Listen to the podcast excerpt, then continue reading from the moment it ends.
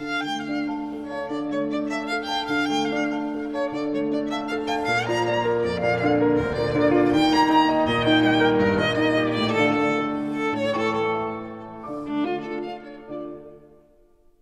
war ein Stück für Violine und Klavier, D-Moll von Arnold Schönberg mit Simon Crawford Phillips am Klavier und mit dem britischen Geiger Daniel Hope. Ein Stück von seinem neuen Album Belle Epoque. Belle Epoque, die schöne Epoche. Dieser Begriff steht für die drei Jahrzehnte vor dem Ausbruch des Ersten Weltkriegs 1914. Die goldenen Jahre zwischen den Kriegen haben auch in der Musik ihre Spuren hinterlassen. Daniel Hope ist mir jetzt zugeschaltet aus Berlin. Herr Hope, guten Tag. Schön, dass Sie sich die Zeit genommen haben hier für die Klassikzeit in HR2 Kultur. Schönen was, guten Tag. Was war denn für Sie der Anlass, sich mit dieser Zeit zu beschäftigen? Ich bin schon seit Jahrzehnten eigentlich besessen von dieser Zeit. Ich sammle sogar auch äh, Artefakten aus der Zeit und vor allem Musikstücke. Und ähm, es ging ja los eigentlich mit Salonstücke, Werke, die möglicherweise Marcel Proust hätte hören können in seinen Salons in Paris. Und es fing an dann zu wachsen. Und dann merkte ich eigentlich, man müsste nicht nur Fin de siècle und Jahrhundertwende, sondern tatsächlich das ganze Belle Epoque untersuchen. Und da ist so viel Aufbruch, so viel Neues. Es war eine Zeit, in dem alles möglich war. Und ich wollte mit dieses Doppelalbum tatsächlich versuchen, diese 40 Jahre musikalisch festzulegen. Hm. Belle Epoque, die schöne Zeit, ein französischer Begriff. Und die französischen Musiker, das, die sind ja auch auf ihrem Doppelalbum vertreten vertreten, Ernest Janson, Claude Debussy oder Jules Massenet. Aber es tauchen auch Musiker aus Russland auf, aus Rumänien oder Österreich, wie zum Beispiel Arnold Schönberg, den wir gerade gehört haben. Was alles umfasst denn die Belle Epoque? Na, Im Prinzip war es eine Zeit, ähm, wo Komponisten äh, aufgebrochen sind, obwohl es gab natürlich auch diesen Zwiespalt. Einige Komponisten haben sich geweigert, nach vorne zu schauen, sondern die sind da geblieben, wo sie waren und schauten zurück. Andere sind tatsächlich eine ganz neue Weg. Arnold Schoenberg, wenn wir denken natürlich eigentlich an Zwölftonmusik und an diese zweite Wiener Schule, aber dieses Stück, was wir eben gehört haben, ist alles andere romantisch pur. Da ist auch eine Notturne von ihm, die tatsächlich noch in diese Wiener Tradition ist äh, der Unterhaltungsmusik. Und ähm, das alleine finde ich äh, sehr, sehr spannend, solche große Komponisten auch von einer anderen Seite zu zeigen. Also die Zeit der Belle Epoque war alles andere als nur schön. Das ist richtig. Ähm, äh, man denkt, zum Beispiel auch äh, an einer Art Oberfläche. Also es mhm. war, war gekennzeichnet äh, von einer, wenn man so will, eine innerliche Gefährdung und ähm, eine ähm, Ambivalenz, wenn man denkt, letztendlich ein Crash, was kommt mit dem Ersten Weltkrieg, mit Mord, mit ähm, 20. Jahrhundert und kurz davor ist man, ist die Welt scheinbar noch in Ordnung. Auf der anderen mhm. Seite gab es Entwicklung in der Technik, in der Wissenschaft, in der Musik, in der Kunst. Es gab Streitereien zwischen verschiedenen Richtungen. Ähm, diese Idee, eine eigenständige Künstler war noch nie so so stark. Also man hatte das Gefühl, alles war möglich in dieser Zeit. Mhm. Es gab ja auch den Untergang der Titanic 1912, die Erschütterung der, der, der technischen Errungenschaft im Prinzip. Ja, die, die Belle Epoque, die war eine Zeit, in der die Künstler sehr produktiv waren. Die Welt war für einige, wie Sie gesagt haben, ja scheinbar in Ordnung, aber es war eben auch die Zeit des Umbruchs. Und wie hat sich das denn auf die Komponisten ausgewirkt?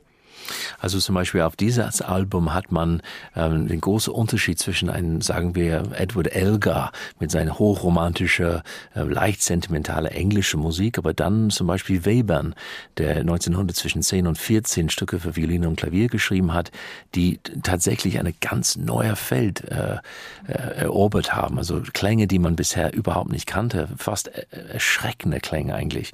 Und das finde ich so so spannend an dieser Zeit, diese diese Vielfalt. Das habe ich versucht, ähm, auf beiden CDs, auf diesem Doppelalbum wirklich zu zeigen, dass man durch eine Entwicklung zusammengegangen ist, wobei die Sinnlichkeit für mich ist sozusagen ein, ein gemeinsamer Nenner, die immer zu spüren ist auf seine Art und Weise. Sinnlichkeit kam zum ersten Mal wirklich hoch in der Musik in der Zeit.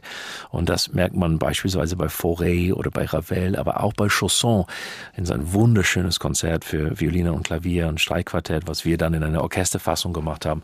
Da ist die Sinnlichkeit in fast jeden Tag zu spüren. Also das ist das, was die Komponisten auf ihrer CD auch miteinander verbindet. Ähm, unter anderem ja, mhm. ähm, aber auch einfach die Zeit. Ich habe versucht, chronologisch vorzugehen. Also alleine auf, auf die Kammermusik-Teil, da gibt's 18 äh, Kompositionen.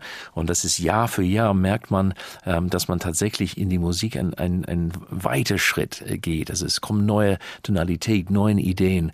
Und dann wird man aber durch eine Persönlichkeit zurückgeworfen, sozusagen in der Zeit. Also dieses Aufbruch ist überall zu spüren. Hm. Die Belle Epoque über 100 Jahre ist sie her. Sie war eine wichtige Epoche für Europa.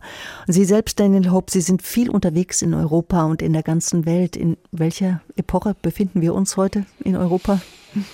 In eine sehr spannende. Ähm, ich glaube, in eine Epoche, wo es tatsächlich äh, große Konflikt gibt und geben wird. Ähm, und wir sind da unwissend. Ähm, und ich habe das Gefühl, dass wir auch vor einer Art äh, große Krise oder Crash stecken. Was das ist und wie das sein wird, wissen wir natürlich nicht. Aber es ist eine Zeit des, des Umbruchs. Das ist auf jeden Fall sicher. Und das ist eine Parallele, die es da auch gibt.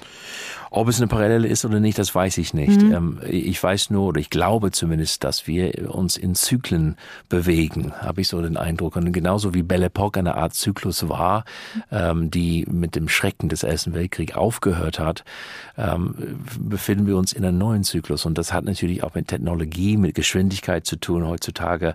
Die Geschwindigkeit ist eine ganz andere. Und es Manchmal habe ich den Eindruck, es, es überholt uns eigentlich.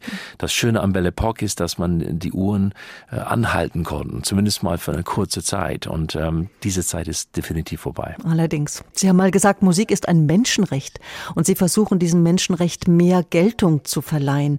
Wie machen Sie das? Indem ich versuche, Menschen, aber vor allem Kinder zu animieren, an ein Instrument ranzugehen oder zu singen und zu tanzen. Also Live-Musik zu erleben, ist das wichtigste Gedankengut, das wir unseren Kindern geben können. Und ähm, leider, wo das mehr und mehr aus unserer Gesellschaft gestrichen wird von unseren Zeitplänen, wir haben keine Zeit mehr für Live-Musik. Ähm, das ist eine Tragödie. Und es geht äh, niemals um noch mehr äh, Profimusiker auszubilden, sondern es geht darum, die Menschheit die Chance zu geben, Musik live zu erleben und live mitzumachen. Und ähm, wenn ein Mensch sieht, dass er selber Töne erzeugen, erzeugen kann auf eine Art und Weise, das verändert einen für allen, für immer, vor allem Kinder. Und da geht ein Licht auf in diesen Kindern. Das sehe ich bei meinen eigenen Kindern, aber auch vor allem, wenn ich Kinderkonzerte gebe, da gebe ich im Jahr 30, 40 Stück davon. Und das ist das Schönste überhaupt zu erleben. Nochmal zur Musik auf Ihrem Album. Sie spielen Originalkompositionen, Bearbeitungen. Sie spielen gemeinsam mit Klavier und Orchester und die Sopranistin Moiza Erdmann, die ist auch dabei. Was war Ihnen wichtig bei der Auswahl? Es war ähm, für mich eine große Ehre, ähm, wunderbare Kollegen und Kollegen hier bei dieser äh, Album äh, dabei zu haben. Leute, die ich sehr schätze, wie Moitze Erban, aber auch Crawford Phillips, Liste LaSalle, die Pianistin, äh, Stefan Dor, äh, der Hornist von der Berliner Philharmoniker.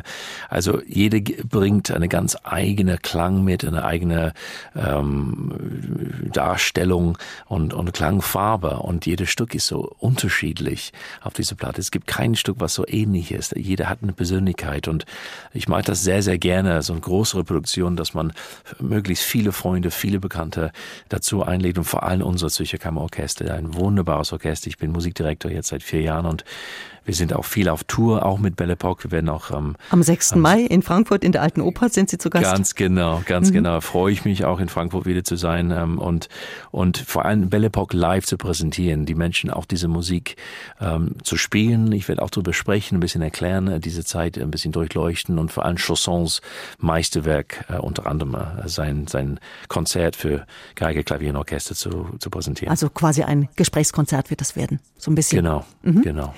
Ja, ja, Belle Epoque, das neue Doppelalbum des Geigers Daniel Hope, erscheint am Freitag bei der Deutschen Grammophon. Vielen Dank, Daniel Hope, für das Gespräch in unserer Klassikzeit von HR2 Kultur. Neue CDs in HR2 Kultur. Weitere Rezensionen auf hr2.de.